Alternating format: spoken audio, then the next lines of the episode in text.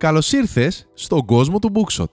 Εδώ που τα βιβλία στίβονται και σερβίρονται για να κατανολωθούν όπως θα έπινε σε ένα σφινάκι. Στο σημερινό επεισόδιο θα σου μεταφέρω τις ιδέες ενός από τους πιο σημαντικούς οδηγούς αυτοεξέλιξης όλων των εποχών, μέσα από το βιβλίο του Stephen Covey που ονομάζεται «Οι 7 συνήθειες των εξαιρετικά αποτελεσματικών ανθρώπων».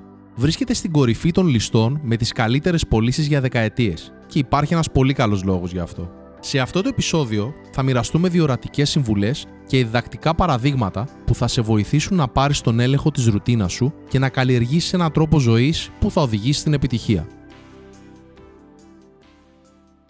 Ονειρεμένη δουλειά. Αγαπημένη οικογένεια και μια βαθιά προσωπική αίσθηση ολοκλήρωσης. Όλοι έχουμε στόχους στους οποίους φιλοδοξούμε.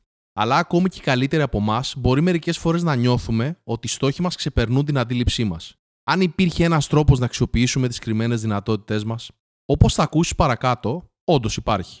Για να αξιοποιήσεις το έπακρο τον εαυτό σου και τη ζωή σου, χρειάζεται απλώς να αναπτύξεις τις σωστές συνήθειες.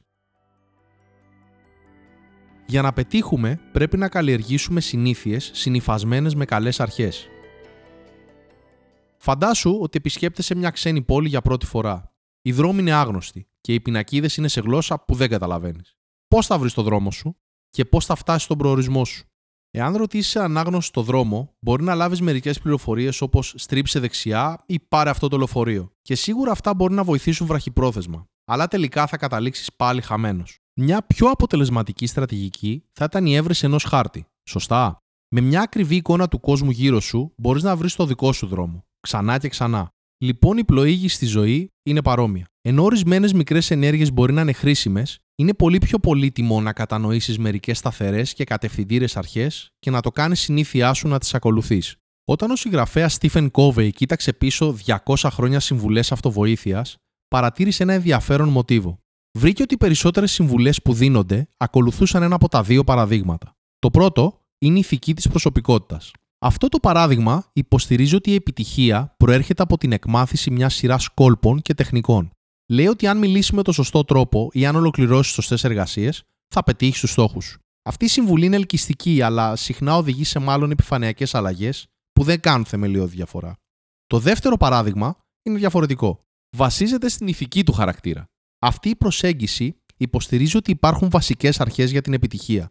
Αυτές οι αρχές δεν είναι συγκεκριμένες για καμία περίπτωση είναι βαθιές, αμετάβλητες αλήθειες για τον κόσμο. Εάν ευθυγραμμίσουμε τον εσωτερικό μας χαρακτήρα με αυτούς τους κανόνες, θα πετύχουμε διαρκή αποτελέσματα. Πώς λειτουργεί λοιπόν αυτό το παράδειγμα στην πράξη, Για παράδειγμα, ας πούμε ότι θέλεις έναν πιο ευτυχισμένο γάμο. Η ηθική της προσωπικότητας θα σου έλεγε να υιοθετήσεις ένα νέο στυλ επικοινωνίας ή να κάνεις ένα συγκεκριμένο είδος διακοπών. Αντίθετα, η ηθική του χαρακτήρα σου ενθαρρύνει να δουλέψεις πάνω στον εαυτό σου. Λέω ότι πρέπει να γίνεις στο είδος του ατόμου που έχει έναν καλό γάμο καλλιεργώντας ένα χαρακτήρα που βασίζεται σε αρχές όπως η δικαιοσύνη, η ενσυναίσθηση και η εμπιστοσύνη. Φυσικά, αυτό είναι πιο εύκολο να υποθεί παρά να γίνει. Αν θέλεις να αναπτύξεις ένα εσωτερικό χαρακτήρα που βασίζεται σε καλές αρχές, τότε πρέπει να αλλάξεις τον τρόπο που αντιλαμβάνεσαι και προσεγγίζεις τον κόσμο γύρω σου. Εν ολίγης, η πραγματοποίηση αλλαγών με βάση το παράδειγμα του χαρακτήρα απαιτεί να καλλιεργήσεις καλές συνήθειες. Εδώ λοιπόν θα σου μεταφέρω αυτές τις συνήθειες μία προς μία πάρε τον έλεγχο των αντιδράσεών σου στους γύρω σου. Εδώ είναι μια απλή ερώτηση που έχει απασχολήσει επιστήμονες, φιλοσόφους και απλούς ανθρώπους για χιλιετίες.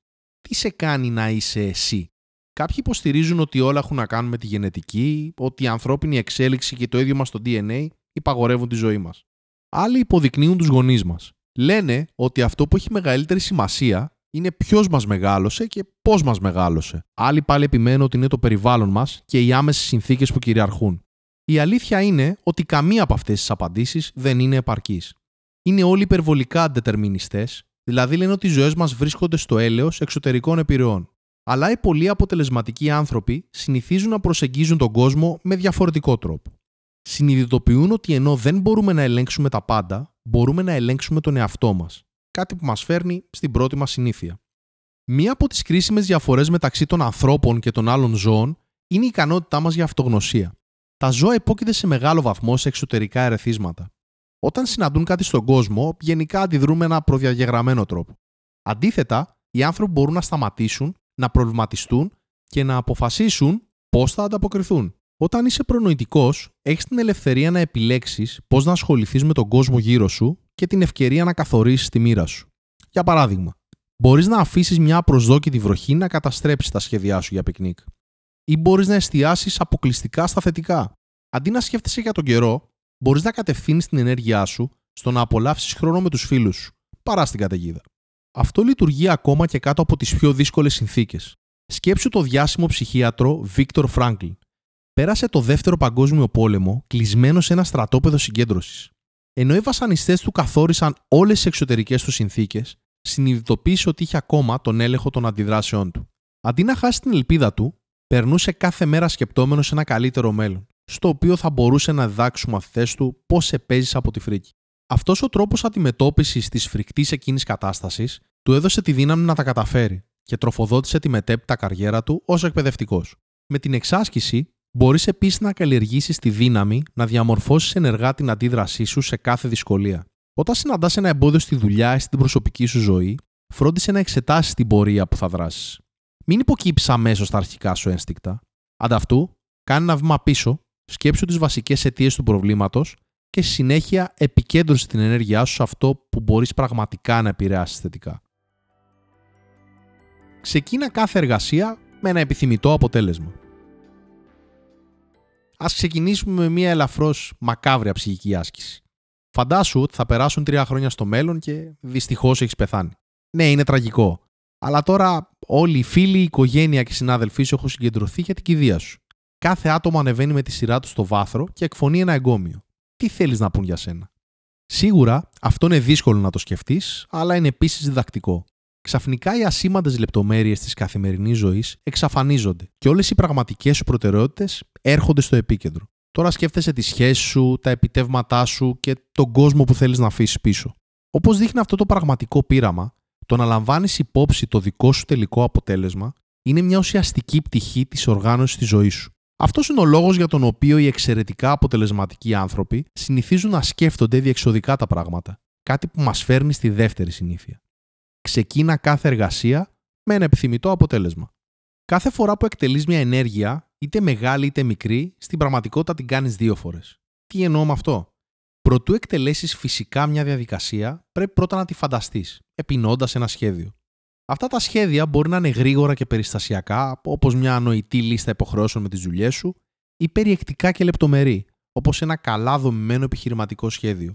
Είτε έτσι είτε αλλιώς, είναι σημαντικό να σκέφτεσαι το μέλλον, καθώς σε βοηθά να πορευτείς στο παρόν. Σκέψου πώς θα είναι να φτιάξεις το σπίτι των ονείρων σου.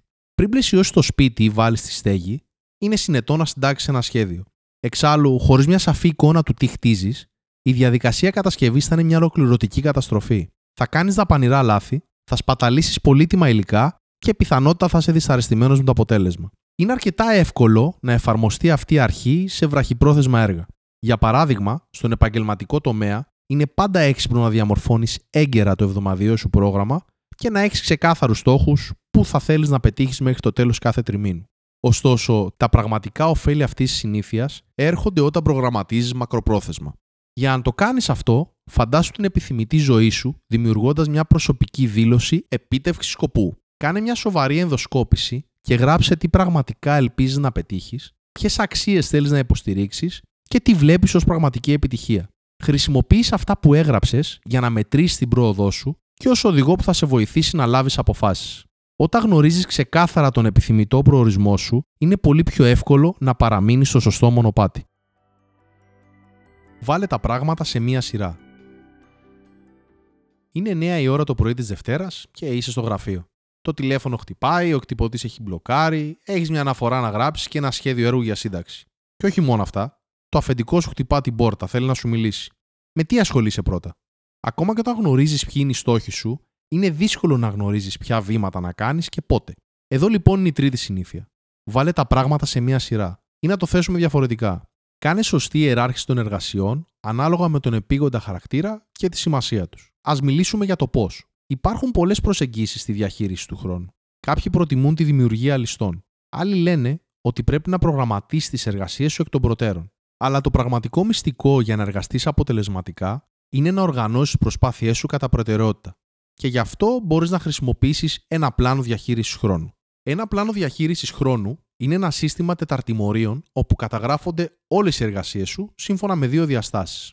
Τον επίγοντα χαρακτήρα και τη σημαντικότητα. Για να το φτιάξεις λοιπόν, πάρε ένα κομμάτι χαρτί και σχεδίασε έναν πίνακα 2x2 με 4 κουτιά. Το επάνω αριστερό πλαίσιο είναι το τεταρτημόριο 1. Εργασίες που είναι επίγουσες και σημαντικές. Όπως μια ξαφνική κρίση που δεν μπορεί να αγνοηθεί.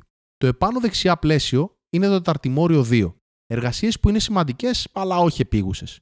Σκέψου μακροπρόθεσμα έργα, όπως η δημιουργία σχέσεων με τους πελάτες. Κάτω αριστερά είναι το τεταρτημόριο 3. Αυτό είναι για εργασίες που είναι επίγουσες αλλά όχι τόσο κρίσιμες, όπως η απάντηση στο τηλέφωνο. Τέλος, κάτω δεξιά είναι το τεταρτημόριο 4. Αυτό είναι για οτιδήποτε δεν είναι ούτε πήγον ούτε σημαντικό, όπως το να παίζεις πασχέτζα. Αφού κατανείμεις όλα τα καθήκοντά σου με αυτόν τον τρόπο, είναι πιο εύκολο να δεις που πρέπει να επικεντρώσεις τις προσπάθειές σου. Ενώ τα στοιχεία στο τεταρτημόριο 1 είναι σημαντικά, στην πραγματικότητα οι εργασίες στο τεταρτημόριο 2 είναι που αξίζουν ιδιαίτερης προσοχής. Αυτά συχνά τα παραβλέπουμε επειδή δεν τα αισθανόμαστε τόσο πιεστικά. Ωστόσο, εξακολουθούν να είναι σημαντικά και συχνά συνοδεύονται από τις αποδοτικότερες απολαυέ. Αν τα αντιμετωπίσεις νωρίς, θα βοηθήσεις να αποτρέψεις την εμφάνιση νέων στοιχείων στο τεταρτημόριο 1. Φυσικά, κανείς δεν μπορεί να τα κάνει όλα μόνος του. Μερικές φορές, για να βάλεις τα πράγματα σε σωστή σειρά, πρέπει να αφήσεις εκτός κάποια που δεν χρειάζονται την προσωπική σου πινελιά. Απλά φρόντισε να μην κάνεις μικροδιαχείριση. Μην αναθέτεις καθήκοντα. Αντιθέτως, ζήτα συγκεκριμένα αποτελέσματα. Εξάλλου, όσον αφορά την αποτελεσματικότητα, το αποτέλεσμα είναι αυτό που μετράει περισσότερο. Να αναζητάς πάντα το σενάριο win-win. Είσαι σε ένα αγώνα ποδοσφαίρου πρωταθλήματος. Είναι ο τελευταίος αγώνας της σεζόν μπορεί να υπάρχει μόνο ένας νικητής και ένας ηττημένος. Μία ομάδα παίρνει το τρόπαιο. Ο άλλος πάει σπίτι με άδεια χέρια, όσο καλά και αν έπαιξαν. Ευτυχώς, δεν είναι όλοι οι τομείς της ζωής έτσι, όπου μία ομάδα πρέπει να θριαμβεύει και οι υπόλοιπες να αποτυχάνουν. Στην πραγματικότητα, αν χρησιμοποιείς συνεργατική σκέψη, οι περισσότερες καταστάσεις μπορεί να είναι αμοιβαία επωφελεί. Γι' αυτό οι αποτελεσματικοί άνθρωποι χρησιμοποιούν μια τέταρτη συνήθεια. Βεβαιώσου ότι όλοι έχουν θετικό αποτέλεσμα. Σε όλη τη διάρκεια της ζωής δομούμε τις σχέσεις μας χρησιμοποιώντας ορισμένα παραδείγματα που διαμορφώνουν τον τρόπο με τον οποίο αλληλεπιδρούμε.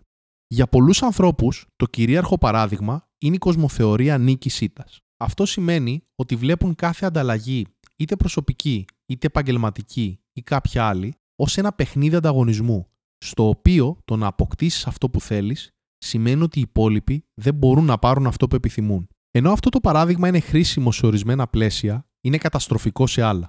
Κάνει τα πάντα ανταγωνιστικά, μετατρέποντας τους πιθανούς συνεργάτες σε αντιπάλους. Αυτό γεννά δυσπιστία και δυσαρμονία. Και τελικά κάνει και τα δύο μέρη χαμένα. Για παράδειγμα, φαντάσου μια ομάδα πωλήσεων στην οποία μόνο το άτομο με τις καλύτερες επιδόσεις παίρνει πόνου. Οι υπόλοιποι δεν παίρνουν τίποτα. Αυτό είναι μια συμφωνία νίκης ήττας που δίνει κίνητρα σε κάθε παίκτη να νοιάζεται μόνο για τον εαυτό του. Οι άνθρωποι που νιώθουν έτσι μπορεί να κρύβουν πιθανές προσωπικές στρατηγικές ή χειρότερα να σαμποτάρουν ένα τον άλλον. Το αποτέλεσμα, λιγότερες συνολικές πωλήσεις. Υπάρχει μια εναλλακτική σε αυτό και είναι το παράδειγμα win-win. Αυτή η κοσμοθεωρία καταργεί τον ανταγωνισμό και τάσεται υπέρ της συνεργασίας. Επιδιώκει αποτελέσματα που ωφελούν όλους τους εμπλεκόμενους. Για αυτή την ομάδα πωλήσεων, αυτό θα μπορούσε να σημαίνει τη χορήγηση μπόνου μόνο όταν ο καθένας επιτυγχάνει με μονομένου στόχους πωλήσεων. Με αυτόν τον τρόπο, η νίκη ενός πολιτή είναι επίσης νίκη για όλους τους άλλους. Αυτή η κερδοφόρα συμφωνία ενθαρρύνει την επικοινωνία και την ομαδική εργασία και θα έχει ως αποτέλεσμα περισσότερες πωλήσεις και πιο ευτυχισμένους εργαζόμενους συνολικά. Ποιος είναι ο καλύτερος τρόπος για να διασφαλίσει ότι αναζητάς πάντα το win-win, υιοθέτησε μια νοοτροπία αυθονίας. Αυτή η νοοτροπία δεν βλέπει τα καλά πράγματα όπως η επιτυχία, η χαρά, η ολοκλήρωση ή ακόμα και τα κέρδη ως σπάνια αγαθά. Αντίθετα, γνωρίζω ότι υπάρχουν πάντα και πολλά για όλους. Όταν συνειδητοποιείς ότι υπάρχει πάντα μία ανώτερη αξία που πρέπει να έχεις, είναι πιο εύκολο να αναζητήσει τρόπους συνεργασίας για την επίτευξή της. Με νοοτροπία win-win, οι μεγαλύτερες νίκες σου έρχονται όταν βλέπεις ότι παίζουν όλοι στην ίδια ομάδα. Χτίσε ισχυρότερες σχέσεις καταλαβαίνοντας πραγματικά τους άλλους. Οι λέξεις είναι θολές. Δυσκολεύεσαι να κεντράρεις την όρασή σου, και δεν μπορείς πλέον να διακρίνεις το φίλο σου από 10 μέτρα μακριά. Ήρθε η ώρα να επισκεφτείς τον οφθαλμίατρο. Τώρα ξέρεις πώς πάνε συνήθως αυτές οι επισκέψεις. Διαβάζεις γράμματα από ένα διάγραμμα, καθώς ο γιατρός δοκιμάζει διαφορετικούς φακούς. Τελικά θα βρει τον ακριβή φακό για εσένα. Τι θα γινόταν όμως αν ο γιατρός σου ακολουθούσε διαφορετική προσέγγιση, τι θα γινόταν αν αντί να τσεκάρει τα μάτια σου, απλώς σου έδινε κάποια γελιά και σου έλεγε Αυτά λειτουργήσαν για μένα. Και το άφηνε εκεί. Λοιπόν, η όρασή σου θα ήταν ακόμα θολή και πιθανότητα θα έβρισκες ένα νέο οφθαλμίατρο. Ακούγεται παράλογο, αλλά όταν πρόκειται για επικοινωνία, πολλοί άνθρωποι συμπεριφέρονται σαν αυτόν τον γιατρό. Προσφέρουν λύσεις πριν καταλάβουν πραγματικά το πρόβλημα. Οι εξαιρετικά αποτελεσματικοί άνθρωποι ακολουθούν μια διαφορετική προσέγγιση, με μια πέμπτη συνήθεια. Ακούν πριν μιλήσουν. Η καλή επικοινωνία βρίσκεται στο επίκεντρο κάθε ουσιαστικής σχέσης. Δυστυχώς οι περισσότεροι άνθρωποι ακονίζουν μόνο τις δεξιότητές τους στην ομιλία, δηλαδή επιδιώκουν να γίνουν κατανοητοί. Ωστόσο, αυτή είναι μόνο η μισή εικόνα. Για να καλλιεργήσει πραγματικά προσωπικές σχέσεις, πρέπει επίσης να καταλαβαίνεις. Και για να καταλάβεις πραγματικά κάποιον, πρέπει να μάθεις να ακούς. Φυσικά το να ακούς και να καταλαβαίνεις σημαίνει κάτι περισσότερο από την απλή ακρόαση. Σημαίνει στην πραγματικότητα να κατανοείς τις σκέψεις και τα συναισθήματα ενός άλλου ατόμου σε ένα πιο ουσιαστικό επίπεδο. Ο καλύτερος τρόπος για να το κάνεις αυτό είναι να εφαρμόσεις την ενσυναίσθητη ακρόαση. Αυτή η μορφή ακρόασης απαιτεί από εσένα να συντονιστείς στο πλαίσιο αναφοράς κάποιου, τόσο σε διανοητικό όσο και σε συναισθηματικό επίπεδο. Σημαίνει να ακούς τα λόγια αυτού του ατόμου, αλλά και να αποκαλύπτεις τα βαθύτερα συναισθήματα πίσω από αυτά. Ένας τρόπος για να το κάνεις αυτό είναι να σταματήσεις να προσφέρεις συμβουλές μέχρι να κατανοήσεις ξεκάθαρα τι προσπαθεί να επικοινωνήσει κάποιος. Αντί λοιπόν να απαντήσεις σε ένα ανέκδοτο με μια δική σου ιστορία, προσπάθησε να προσδιορίσεις το συνέστημα που προσπαθεί να διατυπώσει ο άλλος. Αυτό ονομάζεται αντανάκλαση και μπορεί να είναι τόσο απλό όπως το να πεις Αυτό ακούγεται απογοητευτικό ή Καταλαβαίνω πώς αισθάνεσαι και ότι είναι σημαντικό για σένα. Αυτό διατηρεί τη συνομιλία επικεντρωμένη στο άτομο που θέλεις να καταλάβει. Ωστόσο, αυτό δεν είναι κάποια διευκόλυνση ή κόλπο. Για να ακούς με ενσυναίσθηση στο χώρο εργασίας, πρέπει να έχεις ειλικρινές ενδιαφέρον για τους άλλους ανθρώπους. Χρειάζεται χρόνος, προσπάθεια και εξάσκηση για να γίνεις σωστά. Αλλά αν το δοκιμάσεις, οι άνθρωποι θα παρατηρήσουν και θα εκτιμήσουν την προσοχή σου. Στην πραγματικότητα, συχνά ανταποδίδουν με συνέστηση και σεβασμό. Με τον καιρό, οι σχέσεις σου θα γίνουν πιο ανοιχτές, ικανοποιητικές και ουσιαστικές. Δημιούργησε ισχυρή συνέργεια ενισχύοντας την ανοιχτή ανταλλαγή ιδεών. Α κάνουμε μια βόλτα στο τροπικό δάσος. Είναι γεμάτο ζωή και ομορφιά. Τι κάνει αυτό το μέρος τόσο ζωντανό και καταπράσινο, Είναι τα πουλιά στα δέντρα, τα μυρμήγκια στο έδαφος, Μήπως είναι το φως του ήλιου που διαχέεται μέσα από τα ψηλά κλαδιά; Όχι, δεν μπορούμε να πιστέψουμε μόνο ένα στοιχείο. Πραγματικά, όλα αυτά τα πράγματα είναι αλληλένδετα. Είναι ο πολύπλοκος ιστός αλληλεπιδράσεων της ζωής που επιτρέπει σε τέτοια οικοσυστήματα να αναδυθούν και να ευδοκιμήσουν. Στη φύση και στις ανθρώπινες σχέσεις, το όλον είναι συχνά μεγαλύτερο από το άθροισμα των μερών του. Ονομάζουμε αυτό το φαινόμενο συνέργεια και οι εξαιρετικά αποτελεσματικοί άνθρωποι είναι πάντα ανοιχτοί στο να ξεκλειδώσουν τις δυνατότητέ του και να εφαρμόσουν αυτή την έκτη συνήθεια. Τη δημιουργία ισχυρών συνεργειών με την προώθηση της ανοιχτής ανταλλαγής ιδεών. Η συνέργεια μπορεί να είναι δύσκολο να οριστεί, αλλά με πιο απλά λόγια είναι η δημιουργική δύναμη που αναδύεται όταν διαφορετικοί άνθρωποι ενώνονται σε αρμονία. Βλέπεις, κάθε άτομο είναι διαφορετικό και κάθε άτομο έρχεται με ένα σύνολο δυνατών και αδύναμων σημείων. Έτσι, όταν οι ομάδες συνεργάζονται, μπορούν πραγματικά να ενισχύσουν η μία τα θετικά χαρακτηριστικά της άλλης, ενώ μετριάζουν τα αρνητικά τους. Στο τέλος, γεννιέται ένα καλύτερο σύνολο. Αυτό μπορεί να συμβεί σχεδόν σε οποιοδήποτε πλαίσιο. Για παράδειγμα, Φαντάσου μια τάξη στην οποία οι μαθητές έχουν τη δυνατότητα να αλληλεπιδρούν και να ανταλλάσσουν ιδέες ελεύθερα. Τι θα συμβεί; Λοιπόν, κάποιοι μαθητές θα κάνουν προκλητικές ερωτήσεις, άλλοι θα δώσουν κατατοπιστικές απαντήσεις και άλλοι θα εξυψώσουν τη συζήτηση με προσωπικές γνώσεις. Στο τέλος, μπορεί να ξεφύγει από το σχέδιο του μαθήματος, αλλά όλοι θα μάθουν περισσότερα.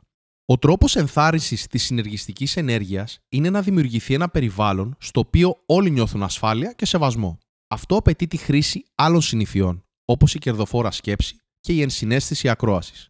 Όταν αυτές οι συνήθειες εφαρμοστούν, οι άνθρωποι θα είναι πιο πιθανό να μοιραστούν ιδέες, να βασιστούν ο ένας στην εισφορά του άλλου και να εκτιμήσουν τις διαφορετικές δεξιότητες που προσφέρουν οι άλλοι. Αυτό λοιπόν λειτουργήσε και για τον David Lilienthal. Όταν διεύθυνε την Επιτροπή Ατομικής Ενέργειας στις Ηνωμένες Πολιτείες μετά το Δεύτερο Παγκόσμιο Πόλεμο, συγκέντρωσε μια ομάδα εξαιρετικά ικανών ανθρώπων. Ωστόσο, κάθε ειδικός είχε τις δικές του ισχυρές απόψεις που μερικές φορές συγκρούονταν με τους άλλους. Έτσι, ο Λίλενθαλ προγραμμάτισε εβδομάδες ομαδικών συναντήσεων ώστε κάθε μέλος της ομάδας να μοιραστεί τις ελπίδες τους φόβους και τη σκέψη του για το πρόγραμμα. Αυτές οι ανοιχτές συζητήσεις δημιούργησαν ένα κλίμα εμπιστοσύνης και κατανόησης. Στο τέλος, η Επιτροπή ανέπτυξε μια εξαιρετικά δημιουργική και παραγωγική κουλτούρα. Όπως ένα πλούσιο οικολογικό σύστημα διασυνδεδεμένων ειδών, οι πιο παραγωγικές ομάδες είναι εκείνες όπου τα μέλη συνδέονται και τρέφονται μεταξύ τους. Και αυτό συμβαίνει όπου αφήνεις τη συνέργεια να ανθίσει. Αφιέρωσε χρόνο για να φροντίσεις τον εαυτό σου. Φαντάσου τον εαυτό σου ως ένα εργατικό ξυλοκόπο. Κάθε μέρα πηγαίνεις στο δάσος για να αρχίσεις να κόβεις δέντρα. Τα πρώτα δέντρα είναι εύκολα. Ένα-δυο χτυπήματα και πέφτει κάτω. Ωστόσο, με την πάροδο του χρόνου, παρατηρείς ένα ανησυχητικό μοτίβο. Κάθε δέντρο χρειάζεται περισσότερα χτυπήματα για να πέσει. Μέχρι το τέλος της εβδομάδας, η ανατροπή ενός μόνο κορμού διαρκεί όλο το απόγευμα. Τι πήγε στραβά, είναι ένα απλό λάθος. Ενώ δούλεψες πολύ σκληρά, έχεις ξεχάσει να φροντίσεις τα εργαλεία σου. Το αξιόπιστο τσεκούρι σου που κάποτε ήταν κομψό και χμηρό, τώρα είναι θαμπό και άχρηστο. Όπως δείχνει αυτή η παραβολή, ακόμη και οι πιο δυναμικοί και αφοσιωμένοι εργάτες θα καούν τελικά αν δεν κάνουν διαλύματα. Γι' αυτό το λόγο, η έβδομη και η τελευταία συνήθεια των εξαιρετικά αποτελεσματικών ανθρώπων είναι η ξεκούραση και η ανανέωση. Αφιέρωσε χρόνο για να φροντίσεις τον εαυτό σου. Καθώς προσπαθείς να επιτύχεις τις φιλοδοξίες σου, είναι εύκολο να παρασυρθείς από τη δουλειά και με αυτόν τον τρόπο να παραμελήσεις να καλλιεργήσεις τη δική σου ευημερία. Φυσικά, αυτή είναι μια επικίνδυνη παράβλεψη, γιατί χωρίς ένα καλά συντηρημένο σώμα, μυαλό και πνεύμα, όλες οι άλλες αποτελεσματικές συνήθειές σου θα αρχίσουν να υποφέρουν. Επομένως, είναι σημαντικό να διαθέτεις χρόνο και ενέργεια για να ανανεώνεσαι συνεχώς και στις τέσσερις διαστάσεις. Το πρώτο είναι η φυσική διάσταση. Αυτό σημαίνει να φροντίζεις το σώμα σου με τακτική άσκηση, σωστή διατροφή και άφθονο ύπνο. Η ανάπτυξη αυτών των υγιεινών συνηθιών θα σου δώσει την αντοχή να συνεχίσεις να λειτουργείς μακροπρόθεσμα. Η δεύτερη διάσταση είναι πνευματική. Η ανανέωση αυτής της διάστασης είναι να έρθει σε επαφή με τον εαυτό σου, τις αξίες σου και την ομορφιά του κόσμου γύρω σου. Κάθε μέρα αφιέρωσε μερικές στιγμές για ήσυχη περισυλλογή, προσευχή ή προσεκτικό διαλογισμό. Θα διαπιστώσεις ότι τέτοιες πρακτικές σε κρατάνε συγκεντρωμένο και έτοιμο να αντιμετωπίσεις τις αντικσότητες. Η τρίτη διάσταση είναι νοητική. Όπως το σώμα σου, έτσι και ο εγκέφαλός σου χρειάζεται τακτικές προπονήσεις. Μείνε σε εγρήγορση μαθαίνοντας πάντα κάτι νέο. Εξασχίσου σε νέες δεξιότητες, διάβασε νέα βιβλία ή δοκίμασε να μάθεις μια ξένη γλώσσα. Αυτά τα χόμπι εμπλουτίζουν τη ζωή σου και σε κρατούν αφοσιωμένο στον κόσμο γύρω σου.